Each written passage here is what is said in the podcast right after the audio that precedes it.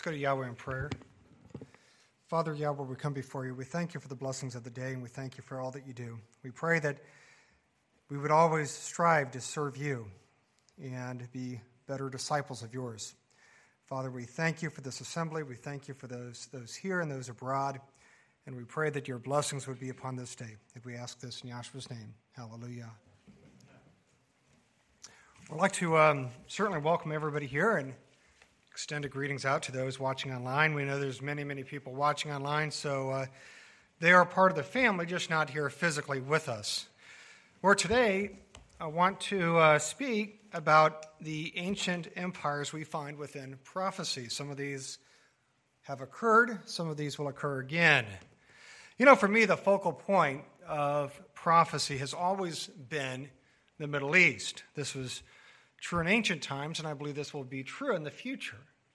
This includes nations like Babylon, uh, Syria, Persia, Greece, Rome, a nation we often don't hear about as well, and that would be the Ottoman Empire, a very important empire prophetically, I believe. All of these empires are part of prophecy, whether they have been or will be. Now, in this message, I want to focus on the books of Daniel and Revelation. But before that, I also want to review some of what Yahshua said in the Olivet Prophecy, Matthew 24. You know, this is one of my favorite passages. So I want to review just a little bit of this, actually, quite a bit of this. But Matthew 24, beginning with verses 3 and 4, says, And he sat, of course, this is Yahshua the Messiah, sat upon the Mount of Olives. The disciples came unto him privately, saying, Tell us, when shall these things be? And what shall be the sign of thy coming and of the end of the world? And Yahshua answered and said unto them, Take heed that no man deceive you. So Yahshua begins this passage by standing upon the Mount of Olives. You know, I've had the opportunity to be in Israel twice, and um, there's nothing like standing upon the Mount of Olives, looking down upon the city of Jerusalem. You can see the traditional Temple Mount, you can see the old city of David, where it all began, right there from this very location. And it really is just a remarkable sight to be there. And it's just a, a feeling of um, awe in, in, many, many ways. Where Yahshua's here, he's with his disciples, and here the disciples come to him. And they ask, When will the end of the world come? You know, when will you return? So, how does he respond to this? Or he responds by saying, Take heed that no man deceive you. You know, over the years, I've wondered why Yahshua began this prophecy with a warning about deception. Why not speak about maybe false prophets immediately, or speak about the wars or, or earthquakes or whatever else, these uh, the signs of his coming? No, he begins here with prof- or with, with deception. Why? Or, you know, the conclusion I've come up with is this deception will be at the root of why so many will fall away during this time. And because of this, as believers in the Messiah, we must ensure that we're not misled, that we're not deceived. So, what are some of the things we can do to ensure that we're not deceived as believers? What can we do to safeguard ourselves from deception? We know the main thing, I believe, is to study and to know Scripture. And I don't believe anybody of us, any one of us, knows Scripture well enough. The Bible says that we're to study and that we're to show ourselves approved we need to know what the Bible says. You know, as believers, how well do we know Scripture? How well can we defend our faith? Do we know what the Bible says? Do we, can we combat many, many of the uh, debates? You know, I would encourage everyone here and those listening to really study, to really study, because I believe this is the safest way of not being deceived. And this would include, by the way, our youth and our teens to take the time to study the Word, to know the Word, to be able to answer the hard debates. Now, the other thing we can do is to lean upon those in the assembly, especially those who minister in the word. You know, Hebrews 10, verse 25, we just heard this. It says, Not forsaking the assembling ourselves together as a manner of some is, but it says, But exhorting one another, encouraging one another. As so much, the more as you see the day approaching. So, in this passage, we find, I believe, two valuable lessons. Number one, as believers, we're to seek out fellowship with like minded believers. That we're to seek out fellowship, that we're not to be a maverick, that we're not to isolate ourselves from fellowship. That's not what we should be doing as, as believers in the Messiah. Scripture says to again assemble ourselves, not to isolate ourselves, not to divide ourselves. And number two, it says that we're to encourage and support one another, including, as it says, as the days approach, as Yahshua's coming becomes closer.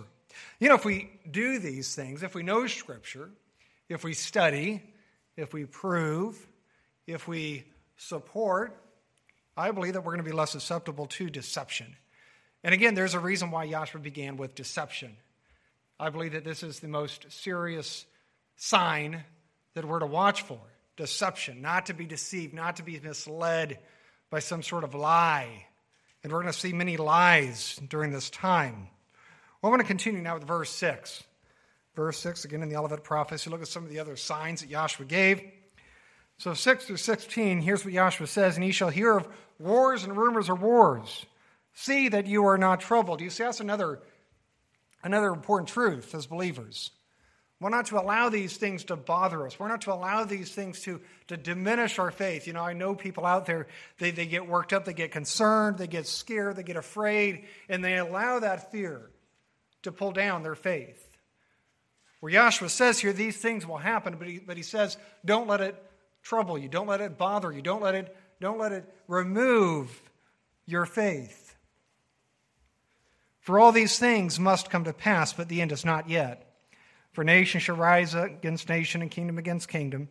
There shall be famines and pestilences and earthquakes in diverse places. All these things are the beginning of sorrows or trouble. Then shall they deliver you up to be afflicted, to be persecuted, and shall kill you. And we do know that some will die as a martyr for the faith. We see this within the six seals of Revelation. And it says, You shall be hated of all nations for my name's sake. And then shall many be offended, and shall betray one another, and shall hate one another. And many false prophets shall rise and shall deceive many, because iniquity shall abound, the love of many shall wax or grow cold. But he that endures to the end, now notice that, he that endures to the end, you know, some people say we're once saved, always saved. Once we accept there's no going back and there's no lost. Well, that's not what we find here. There are certainly loss if we do not endure. It says, The same shall be saved, so we must continue on. And this good news of the kingdom shall be preached in all the world for a witness unto all nations, and then shall the end come. When you therefore shall see the abomination of desolation spoken of by Daniel the prophet to stand in the holy place, so the holy place is the holy place within the temple, whoso reads, let him understand. Then let them which are in Judea flee to the mountains. So we find here Yahshua speaking about some of the prophecies that will occur, that will happen before he returns to this earth. Now, based on Daniel 9, verse 27, we believe that the tribulation is seven years in duration total. And the Great Tribulation will be the final three and a half years of that seven years. I believe that many of the signs that Yahshua is referring to here are those that will occur, that will happen in the first three and a half years. Some would call these Jacob's trouble. So, what are some of the signs we find within this passage? What do we see? Where he says here that nation will be against nation and kingdom against kingdom. We're going to see wars during this time, but in addition just wars against nations, we're also going to see some, something else. The word nation here in Greek is ethnos. Ethnos. Ethnos refers to a tribe, refers to a race. Based on this, many believe, as I do, that there will also be racial wars. There's going to be civil wars during this time, as we're seeing in places like Syria today. So we're seeing these things. We're seeing wars amongst different nations, and we're seeing civil wars in different parts of the world, or these things will grow, these things will increase before the return of Yahshua happens. Now, he also mentions here famines, pestilences, earthquakes in different places. Again, we're going to see an increase in these things as Yahshua's coming becomes closer. The word pestilences is, refers to ep- uh, epidemics, viruses, plagues, diseases. The coronavirus is a good example of this pestilence. Again, Yahshua's coming as it becomes closer. We're going to see more of these things. Now, we also see here that at this time, believers they will be afflicted. They're going to be persecuted. Some will be murdered, martyred for their faith. Now, again, we see this also in the book of Revelation. That some will serve as a testimony to the faith through their own death. And because of all these signs, in the end here it says that lawlessness will increase. We were reading about lawlessness in the Bible study today. Lawlessness will increase. And because of that, it says that the many, many, the love of many will grow cold. In other words, basic human decency and compassion will decline. And I believe because of that reason, people will do the unthinkable. You know, whenever I uh, read this and think about it, I think of Nazi Germany and the atrocities that were committed during that time. Have you ever considered how these men were able to do what they did? How do you murder millions of people and yet have no guilt? Justified for that abhorrence.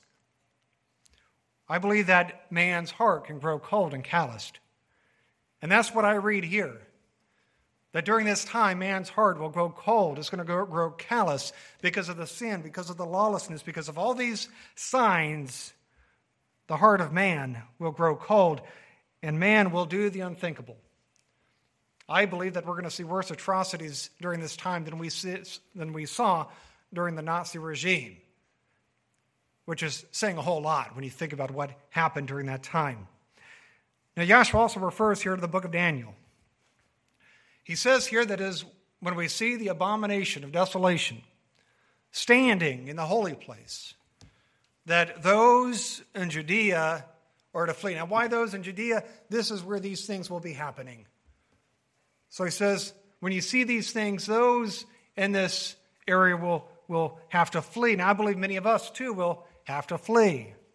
When we see this happen, when we see this abomination of, de- of desolation standing in the holy place. Now, I believe that this prophecy, this, this abomination, is the prophecy that will usher in the great tribulation. And as we see again in Daniel, this happens in the middle of the tribulation. We see that in Daniel 9, verse 27. And again, this ushers in the time known as the Great Tribulation. It transitions from a time of general tribulation to great tribulation. And I believe that it will be at this time that the hatred and the martyrdom will increase and become worse. At this time, it says that the man of sin will stop the sacrifices and oblations. We see that in Daniel 9, verse 27. And in place of that, it says that this man will again put this abomination within the holy place. Now, based on this prophecy that we find in Daniel, to me, it seems that maybe the man of sin may return to some sort of Hebraic system. Because then, it, again, it says that he's going to stop the sacrifices and oblations. Or if you stop the sacrifices and oblations, you have to have sacrifices and oblations. But he does that three and a half years into the tribulation, according to Daniel 9, verse 27. So we see here, for a moral indication, again, that there's also going to be a third temple. Now, some people ask, because we believe that the temple was located within the city of David, not on the traditional Temple Mount, they will say, Where is the temple going to be? I don't know. I don't know if the temple is going to be on the traditional Temple Mount or the city of David. I kind of lean that it's going to be in the Temple Mount. But I could be wrong with that. I don't think anybody really knows. I think there's a lot of evidence to show that the temple was originally within the city of David. The uh, Zion, as it's called, was the first Jerusalem. But again, it may be within the uh, Temple Mount, but I do believe that there's going to be a temple built during this time. Well, let's move on now to Daniel. Really focus on what we find from Daniel, and then we're going to move on to Revelation. So, Daniel 2. Daniel 2. And again, we're going to focus on ancient empires, ancient empires, what role they had historically, and also what role they might have prophetically.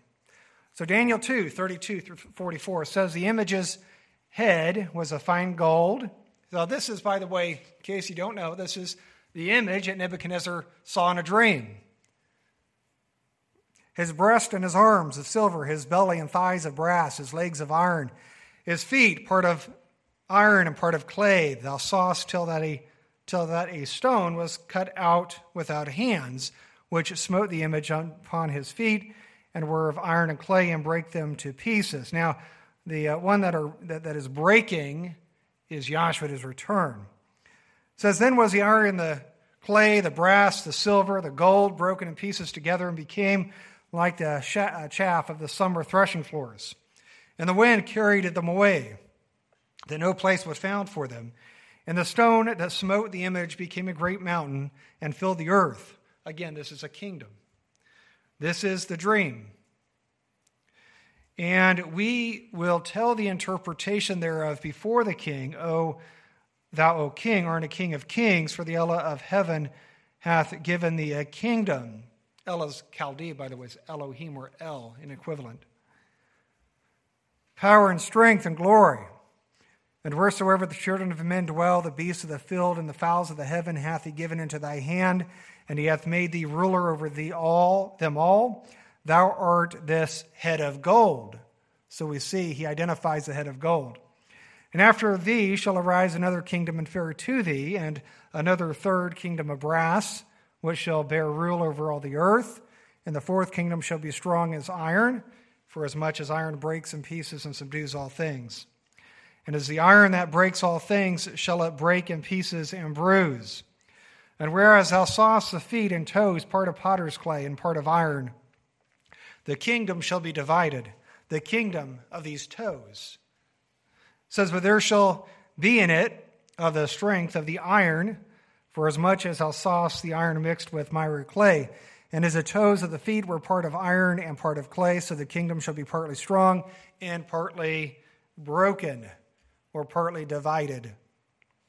And whereas thou sawest iron mixed with miry clay, they shall mingle themselves with the seed of men, but they shall not cleave one to another, even as iron is mixed with clay. So the image we see here was seen by Nebuchadnezzar in a dream.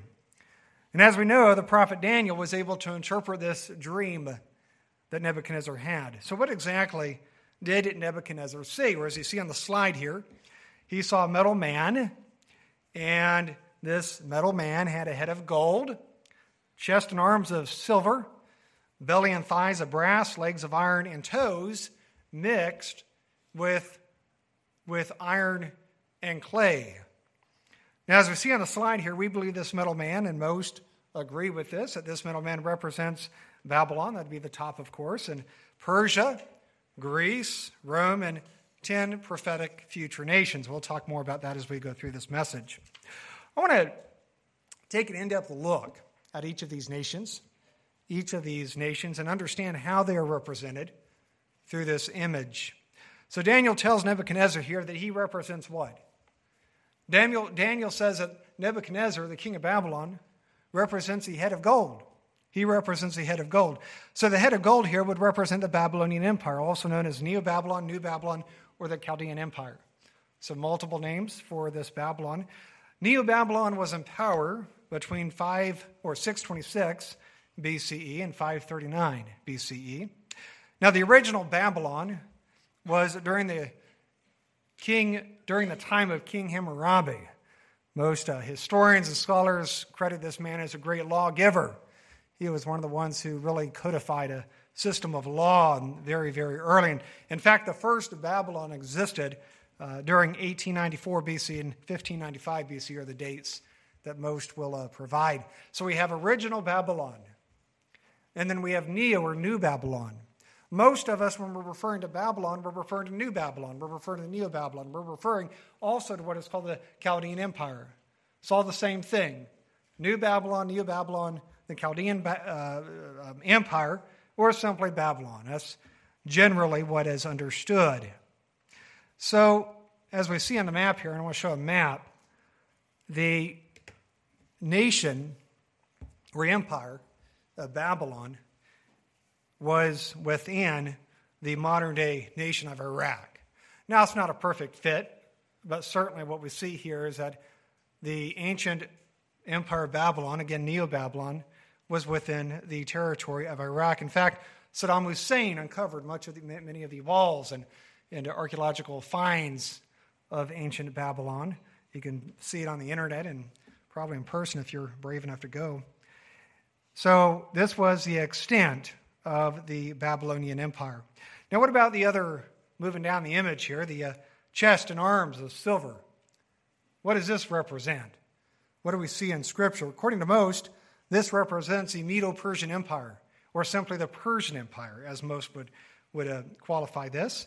It was founded by a man we should all be familiar with, and that is Cyrus the Great. He was also the one, and this is why we should be familiar with him, he was the one who really allowed Israel to go free from Babylonian bondage after he conquered the Babylonians. Now, this Persian Empire was in power, most will say, between 550 BCE and 330 BCE. The two arms here represents the two different peoples that made up this empire. That would be the Persians and the Medes. And again, they were known collectively as simply the Persian Empire.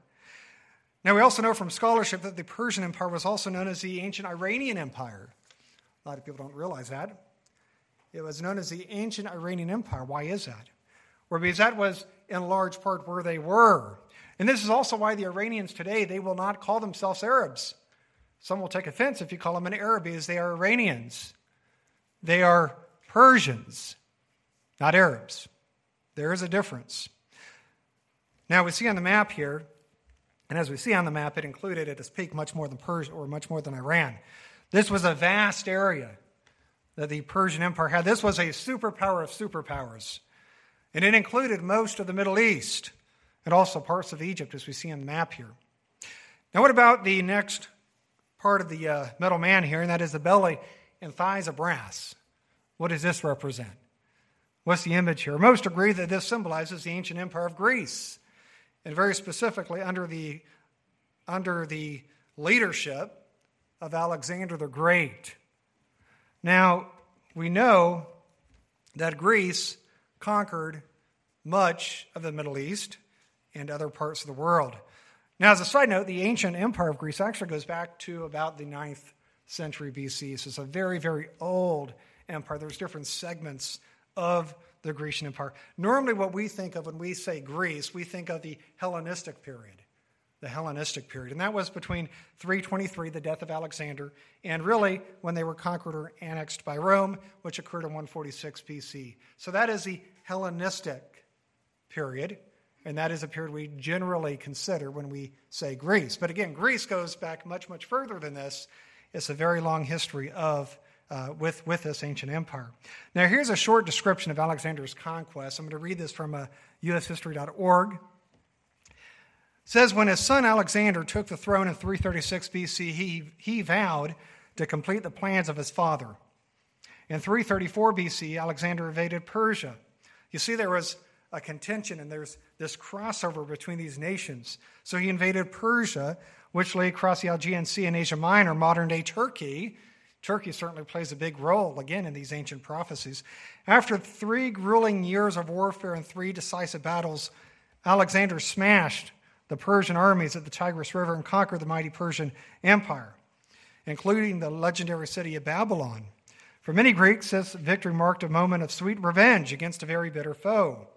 At this point, at the age of 25, imagine that, 25 years old, and he's conquered probably the superpower of the Middle East, of this ancient world. 25, he says, Alexander ruled an expansive empire. Nevertheless, his ambitions were not satisfied while fighting the Persians. Alexander conquered Egypt and founded a city at the mouth of the Nile River. We should all be familiar with this. The city, which he named Alexandria after himself, became a cosmopolitan, diverse, bustling trade center of trade, the arts, and ideas. But Alexander was not done. He continued his campaign, driving further east until he reached India and the Indus River in 326 BCE. Now, here's a map.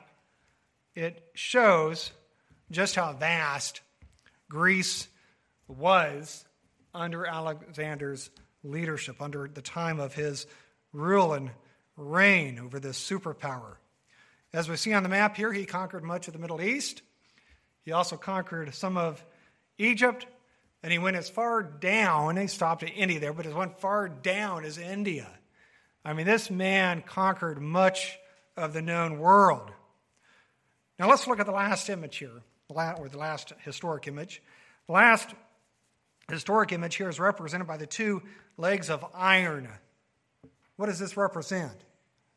Where this represents Rome, the ancient Roman Empire. Now, as we know, Rome was the greatest of all four empires. It exceeded the territory of any of the empires before it. Its territories included parts of Britain, Europe, Africa, Egypt, the Middle East, and beyond. To just show how vast the empire was, here's a map. This was the greatest extent of the Roman Empire. We see again Britain, much of Europe, Africa, the Middle East, Egypt. They conquered much of the known world.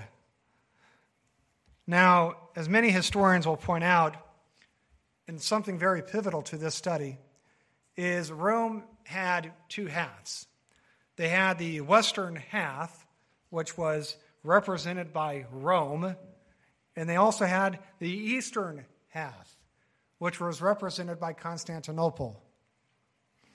Now, we know historically that the western half of Rome fell in 476 CE, but the eastern half, which became known as the Byzantine Empire, continued for another thousand years. It eventually fell to the Ottoman Turks in 1453.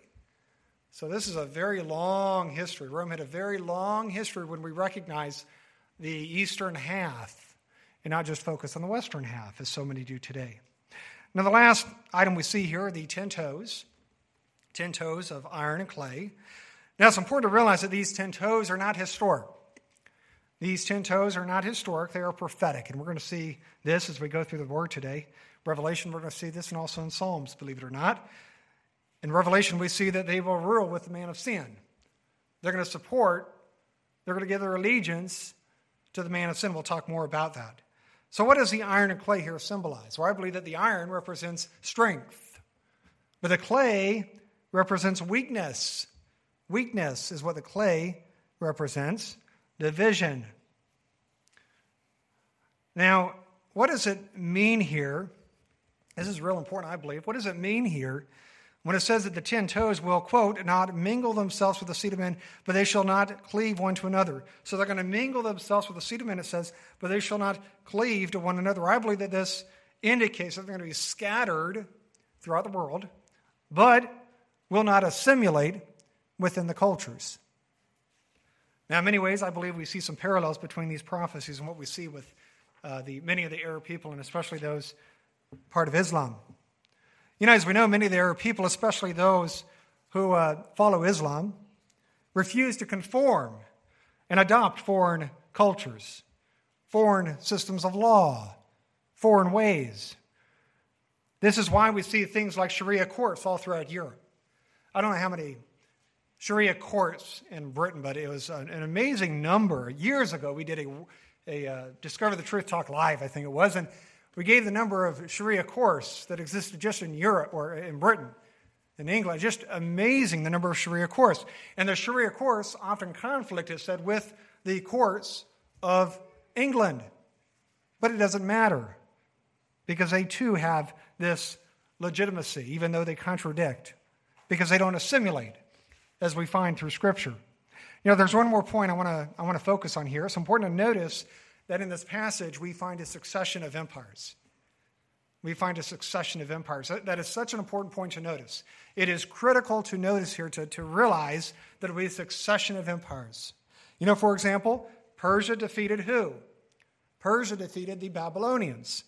Greece defeated who? Greece defeated Persia. Who then defeated Greece? Or Rome defeated Greece. So you see, we see a succession of nations within this passage of Daniel 2. Now, again, just to point out, the ten toes are not prophetic, they are, or they are not historic, they are prophetic. Now, this idea of succession is crucial, again, to the prophecy of the beast in Revelation 17. We're going to really focus on that, but before we do that, I want to turn to one more passage here in the book of Daniel, and this is Daniel 7. Daniel 7, beginning in verse 1. It says, In the first year of Belshazzar, king of Babylon, Daniel had a dream and vision. So now is Daniel the one having the, uh, the uh, dream. and visions of his head, and upon his bed, when he woke the dream, wrote the dream and told the sum of the matters, Daniel spake and said, I saw in my vision by night, and behold, the four winds of the heaven strove upon the great sea. And great beasts came up from the sea, diverse from, from one another. The first was like a lion, and has eagle's wings. It beheld till the wings thereof were plucked, and it was lifted up from the earth and made stand upon the feet as a man, and a man's heart was given to it. And behold, another beast, a second like a bear. And it raised up itself on one side, and it had three ribs in its mouth of it between the teeth of it. And they said thus unto it, Arise, devour much flesh.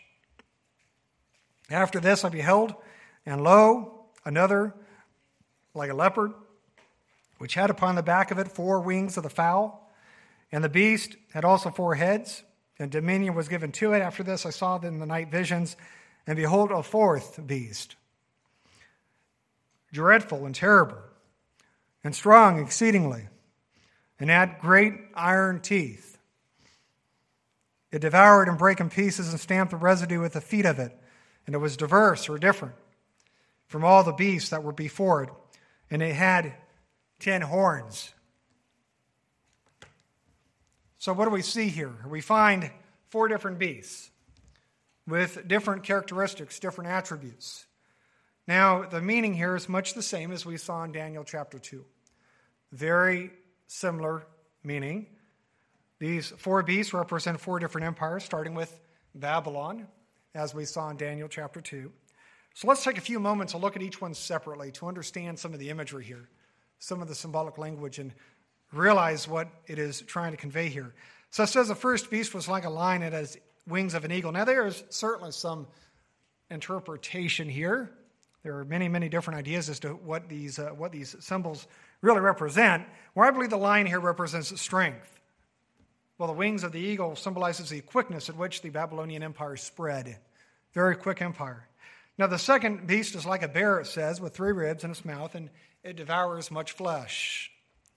Well, I believe the bear represents strength.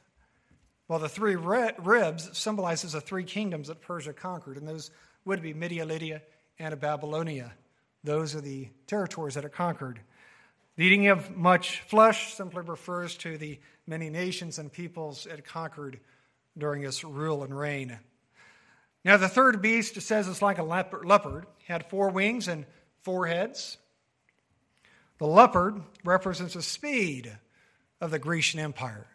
Now, as we read with that description of Alexander the Great, he moved at great speed throughout much of the known world and was able to conquer much of that territory. The four wings symbolize the four divisions and heads, the four divisions of the empire after his untimely death. Know, as we know, when Alexander died, and by the way, that was at the young age of 32, so he did not live a long life, died at a fairly young age. Greece was divided amongst his four generals. Now, two of the most well known was Seleucus. Seleucus was given the Assyria, uh, given Syria, and also uh, Babylon, and Ptolemy was given Egypt. Now, we also see here a fourth beast. This fourth beast is very important to recognize and to understand. Now, many people will say that this fourth beast is Rome. I don't believe that this fourth beast is Rome. It describes this fourth beast as dreadful, terrible, strong ex- exceedingly. And it says that it is different from all the other beasts before it. Something's unique about this beast. And I believe, again, it's the fact that it is, is going to be the kingdom, the empire that the man of sin himself will oversee. We also see here, and this is very important, that this fourth beast has ten horns. Ten horns. Now, the ten horns here correspond to the ten toes that we find in Daniel chapter 2. They also correspond, as we're going to see, to ten, ten kings that we find within the book of Revelation. So we find ten toes, ten horns, ten kings. They all have the same meaning. They're all referring to the same thing, and that is ten kings or kingdoms that will rule and reign with the man of sin. We're going to see that as we go through this message. Again, many people believe that this symbolizes the Roman Empire. The Roman Empire did not have 10 kings, did not have 10 toes or ten horns as we see here. This is the main reason why I believe that this is prophetic and not historic. Now, here's how the Companion Bible, here's what it says. It says, um, quote, not Rome, for it has ten horns when it, is, when it is first seen. Moreover, these ten horns are not seen till the end of the end, or the time of the end. This fourth beast, therefore, belongs to the time of the end. So again, the Companion Bible is acknowledging that this fourth beast, because of the connection with the ten horns, does not belong historically, but belongs prophetically. It belongs to the time of the end. Now, before moving on, I want to point out once again that we see a succession of empires within this passage. We see a succession of empires here in this passage. And that's such an important point as we press on. So let's look at Revelation. Revelation 17, starting there in verse 9. Revelation 17, starting in verse 9. It says, Here is a mind which hath wisdom. The seven heads are seven mountains on which the woman sits. And there are five, seven kings. Now listen to the description. Listen to the description. We see here that we see a chronological pattern with these kings. It says, Five are fallen, and one is, and the other is not yet come. So seven. Five had fallen, one existed, and one had not yet appeared. And it says, And when he cometh, he will continue a short space, and the beast that was and is not even, he is the eighth. So we find eight kings and the fact that this uh, eighth king, it says, is of the seven and goes into perdition. So we see here that the beast has seven heads and is described as seven mountains. Now, from Scripture, we know that a mountain often represents an empire. This is not a hard connection to make.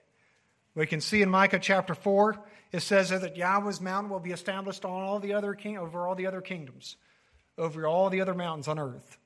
Yahweh's mountain, or Yahweh's kingdom. You see, we see a parallel in Micah 4 with mountain and Yahweh's kingdom. So a mountain often represents a kingdom, a nation, an empire of some sort. And again, this will occur in the millennium when Yahshua reigns and rules over this earth. Now, here it represents kingdoms or nations, and it represents seven specific kingdoms or nations. Five, again, which had fallen, one that existed or was, and the other which would come but was not in existence at this point. And then we also have an eighth, which has a connection to the or uh, which has a connection to the seventh. Now, what does all this represent? What are these kingdoms? What do these mountains represent? We have a, a chart in the Restoration Study Bible, third edition, I want to share with you. So here's what we believe these kingdoms represent. I'll just sort of go where you see on the chart here. So we have Egypt, Assyria, New Babylon, Persia, Greece. Those would be the five that had fallen, and they had fallen prophetically or historically before this prophecy. We have another one here, Rome, Keep in mind that this would include the Byzantine Empire as well. And then we have the Ottoman Turks. So we believe that the Ottoman Turks, I'll explain this in just a moment. And then the eighth, we believe that it will be a revived Islamic caliphate, similar to those Turks, that Ottoman Empire. Now, again, we see here five are fallen. Just review this one more time. So that'd be Egypt, Assyria, Neo Babylon, Medo Persian Greece. Now, as a side note, some will um, say, and, and I kind of, um, in some ways, I'm inclined to agree. It's not a big deal either way, but they will say instead of Egypt and Assyria, we should insert after Greece the Seleucid and Ptolemaic empires. Because from a historical standpoint, they are mentioned within Daniel, and they did succeed in that order. But whichever way it is, we know that these empires existed prior to this prophecy. I believe that they would have also had some sort of connection to Israel, and these would certainly be uh, uh, certainly a, good um, conjecture as to who these nations would, would be. Now, the one empire that existed and, and generally is not in dispute is the one that existed during this prophecy, and that would have been Rome. Rome existed during the time John of Patmos received this prophecy. Now, the seventh one here is the one typically in dispute. So, what is this seventh empire? Let, let me explain why we believe that it represents the Ottoman Turks and not a revived Roman Caliphate, or Roman Empire, should say. You know, as we saw in Daniel 2 and also 7, we see here, I believe, a succession of nations. A succession of nations. This is so important to understand. We see this pattern. We see a pattern of succession in Daniel 2. We see a pattern of succession in Daniel 7. And I believe that we see a very similar pattern of succession here in Revelation 17. Now, as we've already talked about, Babylon was defeated by Persia, Persia was defeated by Greece, Greece was defeated by the Romans, who defeated the Romans. Some contend that Rome fell to the barbarians. Others say that it continued on through the Roman church. But as we saw in the book of Daniel, Rome had two halves one on the west through Rome, one on the east through Constantinople. Now, while the western half of Rome again fell in 476 CE, the eastern half continued for another thousand years until it was defeated by the Ottoman Turks in 1453, which, by the way, the Ottoman Turks remained a superpower for 600 years. And you wonder why, like Turkey's, for, as a side note, uh, nations like Turkey and Syria want to want to go back to those days of, of glory. Syria was again a superpower through the Persian Empire. Syria was. And we have Turkey, a superpower through the Ottoman Empire.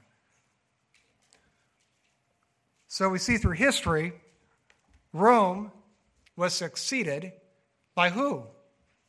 Rome was succeeded by the Ottoman Empire, which I believe makes them the seventh empire, from which the man of sin, or the beast, or the anti-Messiah will come from at the end of this age.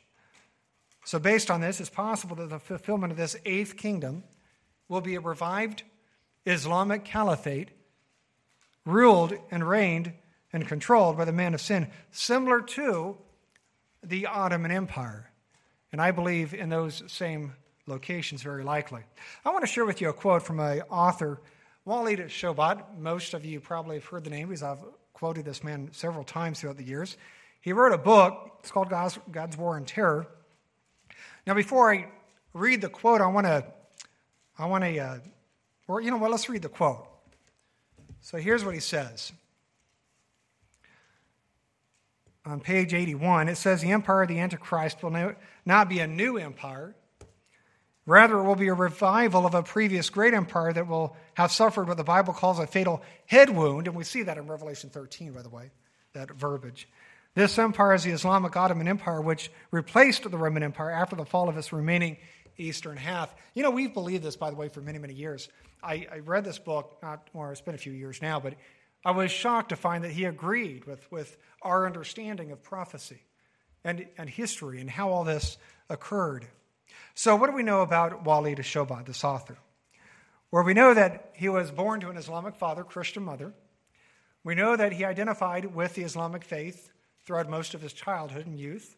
In fact, he at one point considered himself an Islamic terrorist, according to his own testimony. Or later on in life, I'm not sure when it was, but later on in life, he then converted to Christianity. So that is the story of this man. And, you know, I believe the, the reason this is um, important is because he comes with a different perspective. Because he's had this upbringing in Islam. And he understands Islam, the traditions of Islam, the beliefs of Islam, the, the goals of Islam. And he looks at prophecy for that reason from a Middle Eastern standpoint and not from a middle and not from a European one. And it's so important, I believe, as believers, that we do the same prophecy is always focused on the Middle East. Now, I'm not saying Europe's going to have anything to do with it. I believe, in fact, that the uh, church, the Roman church, is probably the, the, the harlot or the woman in Revelation 17. But we know that the harlot's going to be burned with fire by the ten toes. And the ten toes, I believe, are Islamic, as we will see in just a few moments. So, this is what we find here. This man believes, too, that The seventh empire represent, represented the Ottoman Empire, which again defeated the Empire of Rome through the Byzantine Empire, through the eastern half that continued on a thousand years later after the western. And that then the eighth will, will, will be connected to the Ottoman Empire. The eighth will be of the seven. The seventh was the Ottoman Empire. The eighth will be a revived caliphate, very similar to that. You know, from a prophetic standpoint, again, it makes much more sense to me to focus on to focus on the Middle East instead of other parts of the world. Now, verse 12, we find the Bible also mentioning 10 kings. 10 kings. So this corresponds to what we've already read in the books, book of Daniel. Revelation 17, 12 through 13, it says, In the ten horns which thou sawest are ten kings, which have received no kingdom as yet. That's an important point to notice. These kings have received no kingdom as yet. I believe that they're going to receive their kingdom, where it says here, but receive power as kings one hour with the beast. So you see, these kings don't exist. These kingdoms do not exist. It says that they're going to receive their power, their, their domain with the beast for one hour. And I believe that's during the tribulation, that one hour. These have one mind, they're in unity, they're in concord. It says, and shall give their power and strength unto the beast. So, based on this, what is the purpose of these ten kings, these ten horns, these ten toes, as we found in the book of Daniel? Where it says here in Revelation that they're, that they're going to, they're united, number one, and they're going to give their strength, their power, their influence to the beast. So, the purpose of these kings will be to support the man of sin, support the anti Messiah, support this son of perdition as we find scripturally. Now, do we know prophetically what nations these 10 kings represent today? Where many will say that these 10 nations, that these are the European, that this is a European Union. Well, here's the obvious issue with that. There's 28 members right now to the EU. We see 10 kings here. That's 18 kings or 18 members too many. We cannot have a 28 union confederacy fit into a 10 member system. It doesn't work. The math doesn't add up, literally. So, who are these?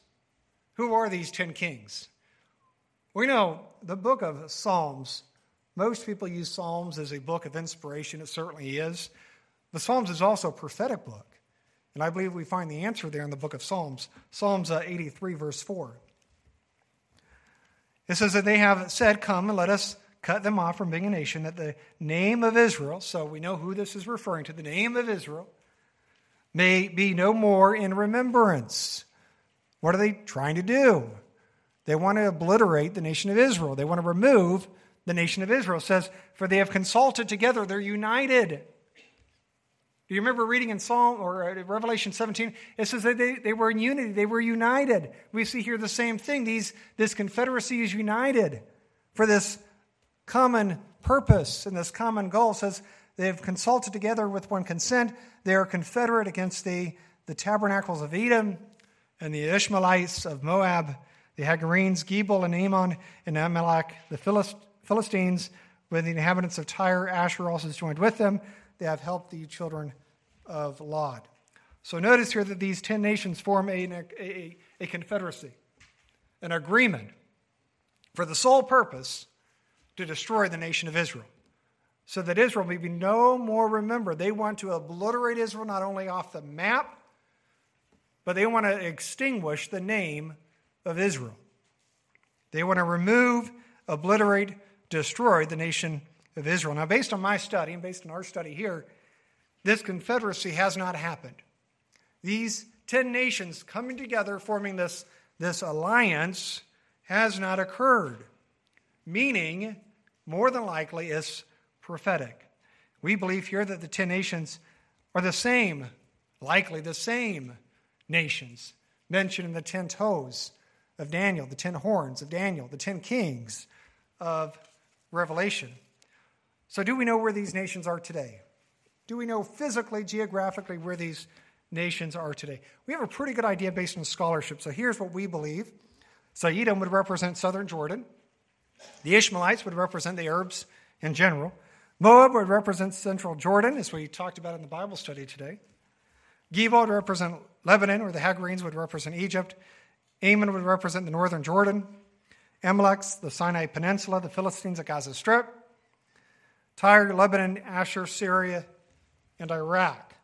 So, based on our study, this is where these nations would be located today in the modern world. So, from this list, what do we find? What are some of the patterns we find with the nations mentioned here? Well, number one, they're all Middle Eastern. They're all Middle Eastern. And number two, they're all Islamic. They're all Islamic. Two very important points to understand and to, and to recognize. You know what's interesting is that according to Walid, there's also an ongoing effort by, by some within Islam to establish a 10 member confederacy for this same purpose. So let me read from his book again. Here's what he says. This is according to Islamic tradition. Says in 2002, a plan for the reestablishment of the caliphate was written. You see, these people are pushing toward this. If you believe for a moment that Islam is not wanting to reestablish the Islamic caliphate throughout this world, you are horribly mistaken. They have a plan, many of them, not all of them, but many of them. They are focused on restoring this Islamic caliphate throughout this earth. And this is one plan. But it goes on to say the guiding helper foundation entitled The Plan for the Return of the Caliphate. And the caliphate, by the way, is the empire, just in case you don't know. So the Ottoman Empire, the Ottoman Caliphate, same thing. According to the plan, the caliph, which would, is the ruler of Islam, the caliph, would be assisted in his rule by a 10 member council of assistant caliphs. Does that sound vaguely familiar? Something maybe we've seen scripturally? Maybe we've seen a beast with 10 kings who will assist this man? Well, that's precisely what we see here. These assistants or council members are similar to ministers in many of today's government. You know, based on this, not only does the Bible speak about 10 nations forming a uh, confederacy, we see the same thing in Islam. At least in some Islamic stories. I'm not saying that all in Islam would believe this or, or be pursuing this, but certainly there is an effort by some. You know, as I believe we see in the Bible, the beast and his empire will be built upon all the previous empires as we find within the Word, including historically and, and also prophetically the Ottoman Empire. You know, as again a revived Islamic caliphate that will uh, reign and rule, I believe, at the end of this age. Now, with messages like this one, I always try to end on maybe a little bit of a positive note. You know, it's important as believers that we don't allow messages like this to uh, cause us to live in fear. These things are coming. If we believe for a moment that these things are coming, we're just blind and ignorant. And I don't believe most of us are blind or ignorant. I, I believe that we recognize there, there are some bad things happening. And there will continue to be bad things happening as time goes on and, and as, as is coming becomes closer. But we're not to live in fear. We're again not to allow this to dampen our faith, to, to decline our faith, to cause us unnecessary worry or concern. Yahshua said, Don't be troubled. And we're not to be troubled as believers. You know, Yahshua spoke about many of these prophecies, and as we saw from the word, we're to prepare for them. We're to prepare for them. And you know what that means? That means also preparing us as believers. Because it's more important that we are prepared as believers and as people of Yahshua than knowing and understanding how these things will happen. Because uh, believe me, nobody knows everything. Nobody has all this figured out. If you hear a man or, or whoever say that he has or she has all this figured out, you just ignore everything they say after that point. Because nobody has all this figured out. They think they do, they're, they're just horribly wrong. So we need to be more concerned. We need to look into these things and understand generally here's what's going to happen. But we're not to allow these things to concern us, to cause us to cause us to lose sleep. No, we're to have faith and realize that no matter what happens, that we're going to have triumph through the Messiah. And as I said in the beginning of this message, the best way we can prepare is, is through study, is through prayer, is through encouragement, from one another. And I really do believe that. Our goal as believers should always be to strengthen our faith and commitment to Yahweh. And, you know, we do this by not compromising His word, number one, by following Him in all ways and building a faith that can overcome all tribulation. And that's not easy to do if you think that you have that done and you're good and you're, you're mature and, and uh, there's nothing more for you to grow or learn from. I, I would encourage you to rethink that position. But if we do these things, if we again avoid compromise, if we follow Him, if we encourage one another, if we build our faith, we're not going to be deceived. And I believe we're going to hear those words, and this is really what we're all striving to achieve. Well done, good and faithful servant, because that is what we're all here for. We're all here to better ourselves, to become better people, better believers, understand the word, but most importantly, live the word. May Yahweh bless you.